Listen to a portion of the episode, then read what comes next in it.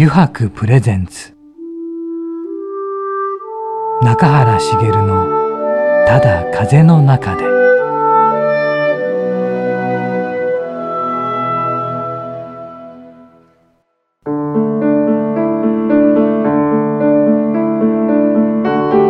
皆さんこんにちは。声優の中原茂です。油白プレゼンツ中原茂のただ風の中で。今週もですね横浜駅から徒歩10分ほどのところにあります油白横浜本店ショールームよりお送りしていきます。さてね大山さん2週目なんですけどまたねいけない。あのー、収録の合間に熱くなりすぎてしまってですね僕あの北方健三さんの大ファンなんですけど もう違う話でちょっとねあのやばいぐらいねもうもう忘れちゃうんですねちょっとね切り上げなきゃいけないとか思いながらねよくないなよくないけどなんかダメなんですよね。話し始めるとね途中で終われないたちでね大山さん申し訳なかったです。中居君も申し訳ない。えというようなことで始まったんですが今週もですね、はい、元格闘家でね、えー、現在企業研修家である大山俊吾さんをお迎えしてですねいろんな話を聞いていきたいと思いますので皆さんまた先週に引き続きね、えー、番組最後までお付き合いください。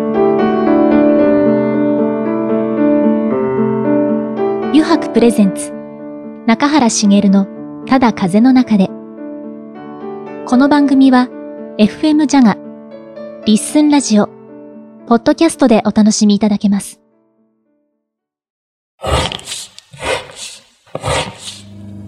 油白の革製品は日常品でありながら小さなアート作品である。日々の暮らしに彩りを。レザーブランド。油白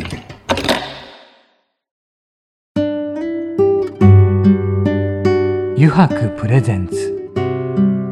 中原茂の「ただ風の中で」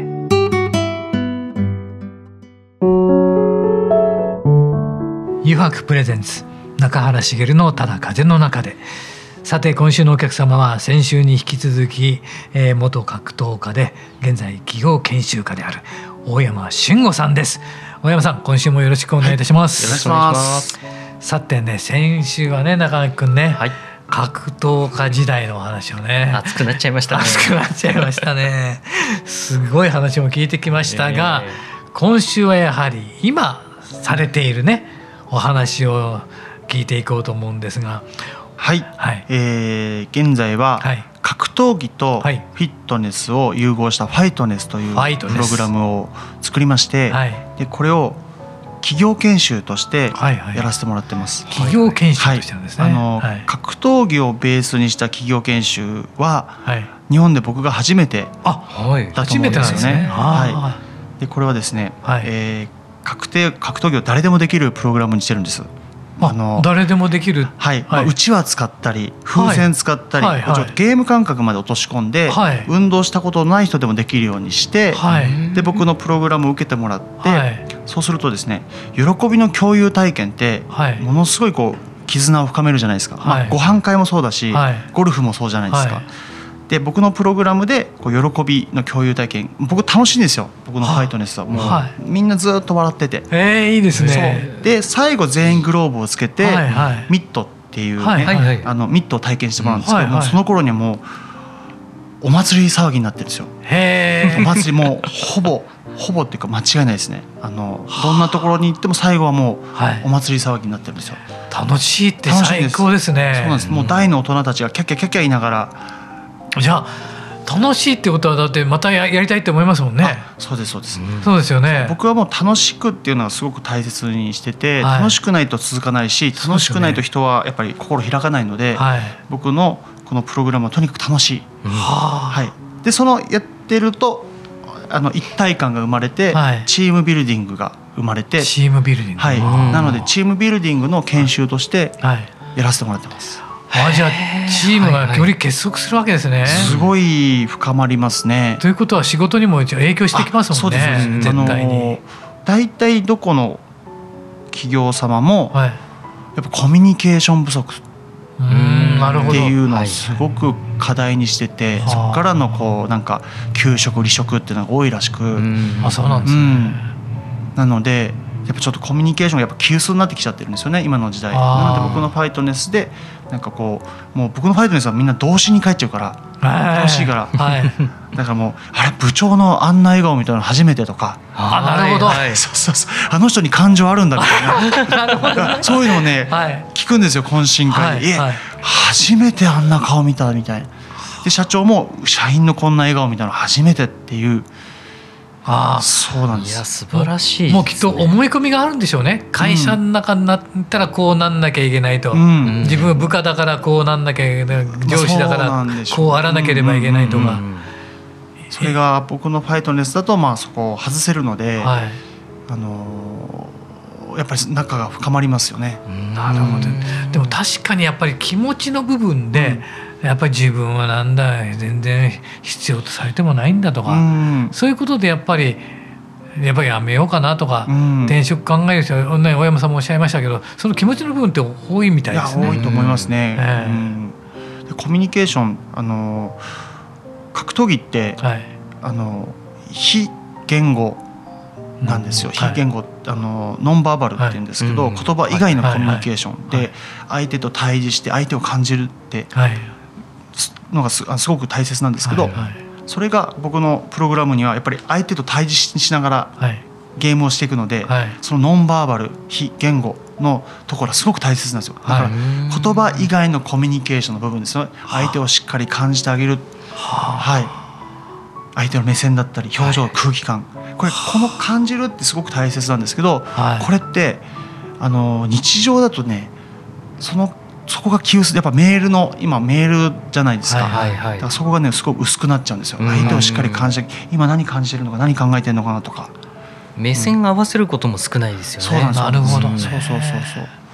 でパンチなんかも、はい、えー、最後にグローブをつけたパンチミットっていうね、はい、片方がパンチを打つ片方が受ける、はい、これ的にキャッチボールと一緒なんですよね、はいはいはい、キャッチボールと一緒でちゃんとミットを持ってる人は、うん相手のパンチをちゃんとそう受けやすいところで受けてあげる、受けやすいタイミングで受けてあげる。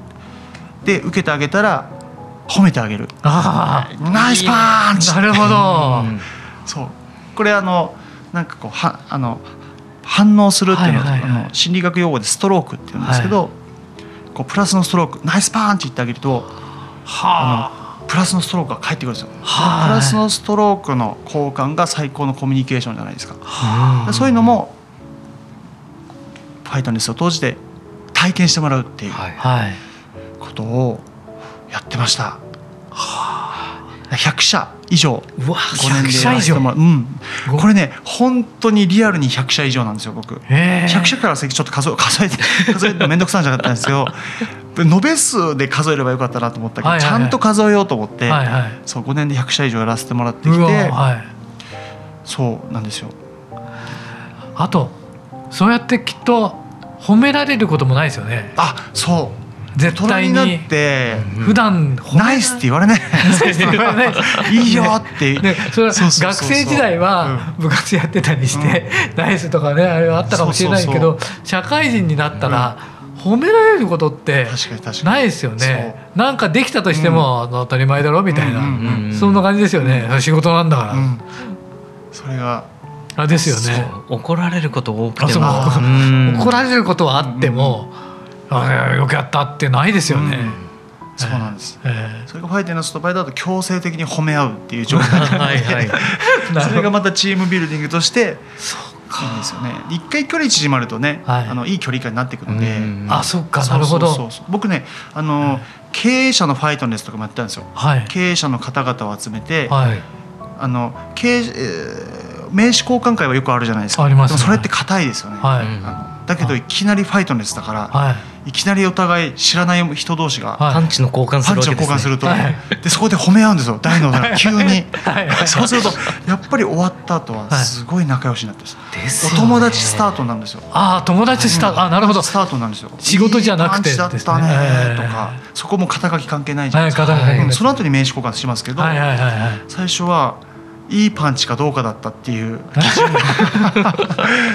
そう。でそれもねやってましたね。いやでもそれも全部ご自身で営業かけていってですもんね、やってました。あのそれが楽しかったですよね。あの引退して、選択肢がないことにびっくりしたんですよ、はいはい、アスリートのセカンドキャリアで、あれみんななんかこう格闘家だったらジムを作る、はいはいはい、お相撲さんだったらちゃんこ屋さんみたいな、はいはい、なんかあれ他に選択しないのかなこれだけ頑張ってきて、はい、ももっと可能性あるんじゃないかなっていう、はい、もやもや感があった中で、はい、企業研修っていうとこにたどり着いたんですけどそれはなんかきっかけあったんですか？それはね、ちょうどもうそうメンタルダウンしてる人がもう社員さんで多くなってきたよっていう情報を聞いたんですよ、厚生労働省がストレスチェックを義務付けにするっていう年だったんですよね。はい、でそれを聞いて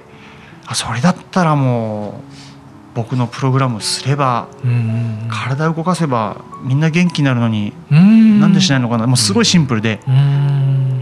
でそれねもうよしやろうと思った時はめちゃくちゃ嬉しかったんですよ僕。目標が現役時代もう子供の頃から目標が当たり前にあって、何々大会で優勝する、何々で君に勝つ、そんなことをそうやって生きてきたのに生まれて初めて僕の目の前から目標がなくなって、引退して、え俺どうやって生きていけばいいのかなっていう、それがねすごく辛かったんですよ。であ企業研修だって決めた時に、もうもうまたね頭からガソリンかけられて燃え燃えていたんですブワッこれだと思って、えー、そっからもうや営業していくんですけど、まあ、それもまた楽しいんですよね、えー、目標があるから。でなんかこうアスリートのセカンドキャリアの選択肢に企業研修って作れたのがすごく嬉しいですね。一つとしてですね。もう一つね。手段の一つとして。これでまた後輩たちが、はい、ああそっちの道もあるんだと思ってくれたら嬉しいなと思って、はいはい、そう。ですね、大きな問題ですもんね。アスリートたちのセカンドキャリアって。いろんな、ね、いろんなアスリートいますけど、ね、そうなんです。だって例えば野球にしてもね同じそこにもチーコーチとして残れる人なんて、もうほとんどいないわけじゃないですか、はい、だ大体が他の違う違う仕事を見つけなきゃいけないけど、見つけなきゃいけないって言ってもどうすればいいのかっていう、ね、現役の時はぱり考えられないですよね、はい、引退した後あの引退した後そうよく言ってくれる人もいるんですけど、はい、引退した後のこと考えろって、はい、やっぱ考えられないですよね、目の前の試合で勝つことしか考えられなかったから、言っても引退っていきなり来るんですよ、はい。はい、多分もうみんなそうだと思うんですけど、はいはい、いきなり引退っていう現実が来て、はい、で次の瞬間から無職になって「はい、はい、社外で泳いでください」って言われても、はい、まあ、泳げないですよね。そうですよね。りゃ戦う時にあエクセル覚えなきゃとか 戦ってたらそれは負けちゃいますしね。なかなかそこまで考えられないですからね、えー、やっぱ大山さんはそれだけ情熱をずっと持ち続けてたっていうのがあるから、それがやっぱりプラスに作用したんじゃないですかね今回のことそうですね。だから目標見つかったっていうのがものすごいラッキーでしたね、はいうん、うん、でもアスリートは目標見つけちゃえばみんな、ね、もう走れるから。そうなんですよね、うん。コロナになって、うん。あのその企業研修できなくなったじゃないですか、そこからこの本っていうところになるんですか、本はね、はい、えっとずっと前からこう構想があって、でタイミングがまあバッチリあったっていう感じですね。ちなみにこの、はい、ファイトネス、ファイトネス、ありがとうございます。もう読ませてもらったんですけど、えー、嬉しいです。読者が選ぶビジネス書グランプリという、はい。はいえー、グランプリがありまして、はい、それで自己啓発部門でファイトネスの本がノミネートされて、はい、あのおかげさまで第3位に素晴らしい。ありがとうございます。皆様の素晴らしい。自分も投票してます。ありがとうございます。いや本当感謝。あともう一冊の方にもあるかと、はい、心が強くなる心が強くなるストレッチという本なんですけど、はい、あの筋肉にアプローチするエクササイズの本はたくさんあるじゃないですか。で心にアプローチするエクササイズの方ないなと思って、ないですね。で僕ねないの作るの好きなんですよ、はい、それでまた思いついたらあの火がついて、はい、火がついて。それでその思いが形になったっていう、はい、去年の7月が心が強くなるストレッチで、はい、10月が、えー、ビジネスエリートがやってる「ファイトネス」という本なんですけど、はい、去年2冊出させてもらって。ありがたいですね。しかもこの本読んでてお面白かったのは、うん。うん、あの通常だと、まあ、心技体で、まあ、まずはあのメンタルの部分を整えてから、じゃあなん。か、あのスポーツしようかとかなるところを、まず先に体を動かすっていう方向に。そうファイトネスの本は、はい、あのメソッドを書いてるんですよ。うん、僕はまあ基本的にめちゃくちゃ緊張しいだし、はい、あのメンタルも強い方じゃなかったんですけどだから僕いっぱい本読んできたし、はい、あの講演行って聞いてきたそういったメンタルメソッドを、まあ、実践して、はいはい、で試してよかったものを本にこう書かせてもらったんですけど、はいはい、その中の一つに、体の状態から変えるっていうものがありまして。でもねこれね体の状態から変えるってねやっぱねみんなアスリート無意識にやってるんですよね。ああそうなんですね、心を心で引き上げるっていうのは結構難しい作業だったりするんですよ。今緊張してる時に、はいはいはい。緊張しないようにしようってこう 心でコントロールするの難しいじゃないですか。ね、そうすること時って皆さん多分姿勢を正しくするとか、深呼吸するとかじゃないですか、そう体の状態を変えると心の状態は変わるので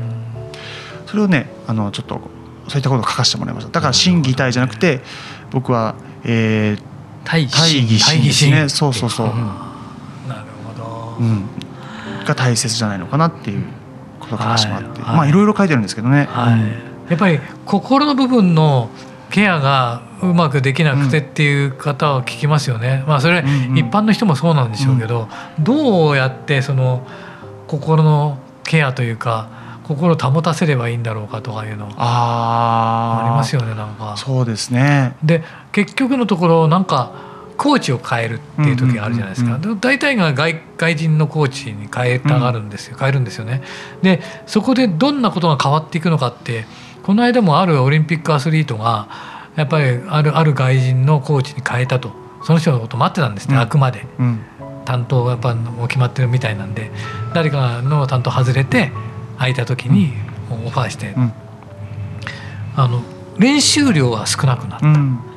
ですって。あとやっぱりそのメンタル面でのことの方が多くなって、でそしてなんかあの自分が柔らかくなってっていうんですかね。あのすごく成績も伸ばせるようになってきたというか心の面をだいぶずっとほとんどそっちだったってまあでも心メンタルは一番大切ですよね。心の状態。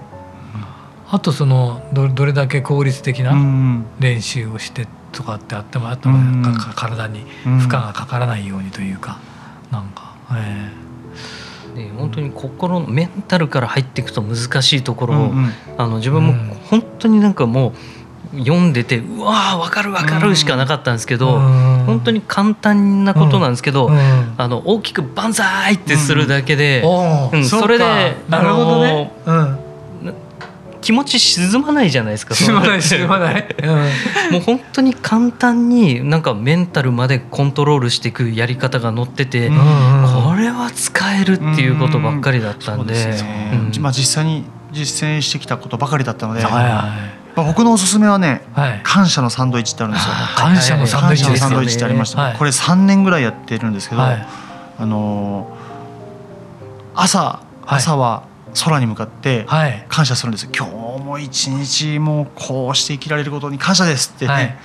宇宙に、宇宙から始まるんです僕の場合、宇宙で太陽、地球、大自然ってやっていくんですよ。で夜夜は帰ってきたら、夜空に向かって感謝するんですうわ今日もう素晴らしい一日生きることできた。感謝ですってやるんですよ、はい、これ僕感謝のサンドイッチって言ってるんですけど、はい、そうすると一日がめちゃくちゃスペシャルなんですよ。なんか愛おしくなるんですよ、はい、うわ今日もスタートが感謝、はい、終わりも感謝だと、はい、でそんなこと僕ずっとやってたら、はい、感謝力って筋肉と一緒で、はい、あのどんどん今日あのね強くなっていくんですよで僕そんなことやったら感謝力強くなったから、はい、歩いててああのやべえ今地球にいるって 地球にいる。地球にいるすごいなみたいな。超感謝だなとか。究極ですね。あれ空気めちゃくちゃ吸えるとか。なるほど。青空みたいな。そうか。そう。結構これはいいですね。おすすめです。ああでも。実は自分も朝晩やってるんですよ、ええ、はあ、ええ、あのなんでしょう。感謝感謝だと思うんですけど俺もやってるんですよ。朝起きたら必ずあの空と神様守護霊様みたいなのに対して「今日もよろしくお願いします」みたいな。かって帰ってきたら帰ってきたで夜空に向かって一緒でみん。なでもそれはやってたななんか な何のあれもなく別に。ええ。それでもそれきっと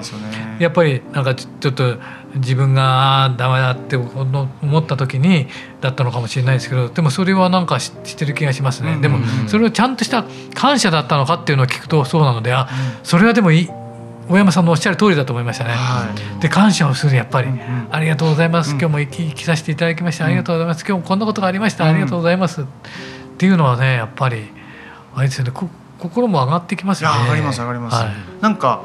あの脳の配線も変わってくるんですって。そういった感謝の感謝感謝したことを、はい、まあ、思い出そうとするじゃないですか。今日感謝できること何かなとか、はい。はい、あの人があんなこと言ってくれたなとか、はい、あの時のご飯美味しかったなとか、はい、そうすると脳の配線が変わっていって、だんだんその感謝のことをすぐに見つけられるこう脳の状態になるらしいんですよ。はうん、それをなんかずっとやってたので、はあ、今その状態です。ずっとやってるとそれが当たり前になってきますもんね、うん、そう。そうすると突然地球に感謝し始める。まだそこまで行ってない自分。自分もそこまで全然行ってない。ね空気吸えてすごいと。そこまで行こう。頑張ろう。すごいですねそれは、いやいやこれ感謝のサンドイッチはすごい。感謝のサンドイッチ。なんかそんなことばっか書いてありますでもそうそういうことを本当に何て言うんですかね当たり前になっていくと変わってきますよねきっとね。変わってきますね、えー、人生が、えー、そうですよ、ね、昔の僕はもうなんか不平不満ばっかりだったんですけどね現役時代はすごいピリピリしてたし、はい、すごい頭の中で人の悪口言ってたし、はい、なんかそういったもの全部返ってきた感じがしてああなるほど怪我として。だからやっぱ放ったものは巡って帰ってくるなっていうのをものすごく感じたんですよね、だから引退してからはもう人の悪口言うのやめようって決めて。でだんだん感謝にこう気持ちをフォーカスするようになってからもういいことしか起こらなかったんですよ。ね。あ本当ですか、現役時代ともう顔つきも全く違いますよね。でもまあそうでしょうね。現役の時はもう人の悪口ばっかり言ってました。戦うっていう目線と、まあ今全然違うっていうところもありますけどね。でも全然違うなと思って、ずっと人と比べてたし。あ自分に満足できないし、はいはい。まあ、でもそういう世界にいたんですもんねだって。うん。そういう世界にいましたね。ですよね、だって倒さなきゃいけないわけですからね、えー、今後やっていきたいこととか、挑戦してみたいこととかってありますか、えっと、本を2冊書いたので、まあ、3冊目を、まあ、本はね作っていきたいなってありますねこれからも。あそうですか、うん、い。ろんな形を変えてちょっとこう、はい、本面白いなと思って、はいはいはい、で本をこれからも書いていくっていうことと、はい、もう一個は、はい、あの格闘技と全く関係ないこう紐づいてない。ことにチャレンジしてみたいなっていう思いがあるんですよ。はい、うん、あのまあ今は企業研修とはいえ、はい、まあ、格闘技を企業研修して、まあ、どっかで紐づいてるじゃないですか、あの全然違うことをしてみようと思う。してみたいなと思ってそこで挑戦したいなって。あの、えっと、柔道のオリンピック金メダリストになった松本薫さんがアイスクリーム屋さんやって話題になったじゃないですか。あれ見てすごい感動して、いやオリンピックで金メダル取る熱量でアイスクリームやったら、そりゃ成功するよと思ってそうだ同じ熱量でそうですね。急に、い、や何でもいいですよ、蜂蜜作るでも。い。い。ですけど「え大山そっち行ったかっていうところで、はい、でもあのパワーだったらそりゃ成功するよねここかみたいな。はいでチャレンジしてみたいなっていう思いがあって今ちょっとアンテナ立ててるところなんですけど、本当ですか？楽しみ。楽しみですねそれも。使ったら楽しいだろうなと思ってます、はい。はい、じゃあなんかね2週にわたって大山さんいろんなお話を聞かせていただきましたが中垣くんどうだった、はい、この2週間？いやこの時間もう最高でしたね自分。にいやまさかまさかのもう憧れの人が目の前にいてこんな会話ができてでまあその中でなんですけど自分も独立当初はやっぱ自分のためにまあ独立してやってたんで、まあ、社員ができようがあの増えようがやっぱり自分のためもうなんで俺があの先に潤わないの？ってなんでみんなに先に潤わせなきゃいけないの？みたいな感覚もあったんですけど、とある時にやっぱそこがあの変わっていき、あの今は本当に社員のためにやもう何でもよくしてあげたいっていう気持ちになったら。そうした時にやっぱりみんなの歯車が噛み合っていく、うん、そういうふうなのも実感してるんでうわまさにもう大山さんの言ってることそのまんまだなっていうふうになってきていてですね、うん、で、まあ、今回この「ファイトネス」読ませてもらって、うん、まあ、あまりにも共感できるとこ多すぎたんでもうちょっとブログにあのこの紹介と自分の中で思ったことをいろいろまとめて書かせてもらってるんですよ。はい、そちらの方も見ていただいて、はい、あの興味湧いた方はぜひ読んでいただきたいなと思ってます。そうだね、はい、またね機会があれば、はいはい、ラジオもそうだけど、えー、また出ていただいたりしてねいろんな話もまた聞かせていただきたいです、えー、先週今週とお客様はですね元格闘家で現在企業研修家である、えー、大山俊吾さんでした。大山さんありがとうございました。ありがとうございます。コロナが収束したらうちでもファイトネスぜひお願いします。よろしくお願いします。嬉しいです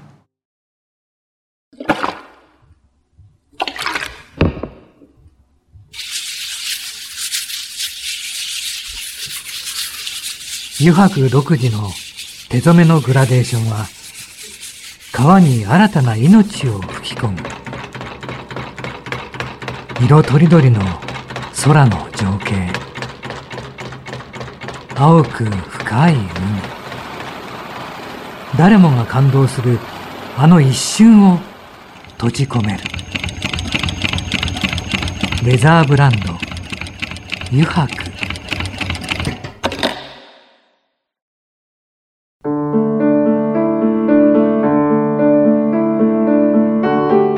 原茂がお送りしてきました「油白プレゼンツ中原茂のただ風の中で」そろそろエンディングの時間です。さてねいかがでしたか？2週にわたり大山さんのお話いろいろ聞いてみたんですがね。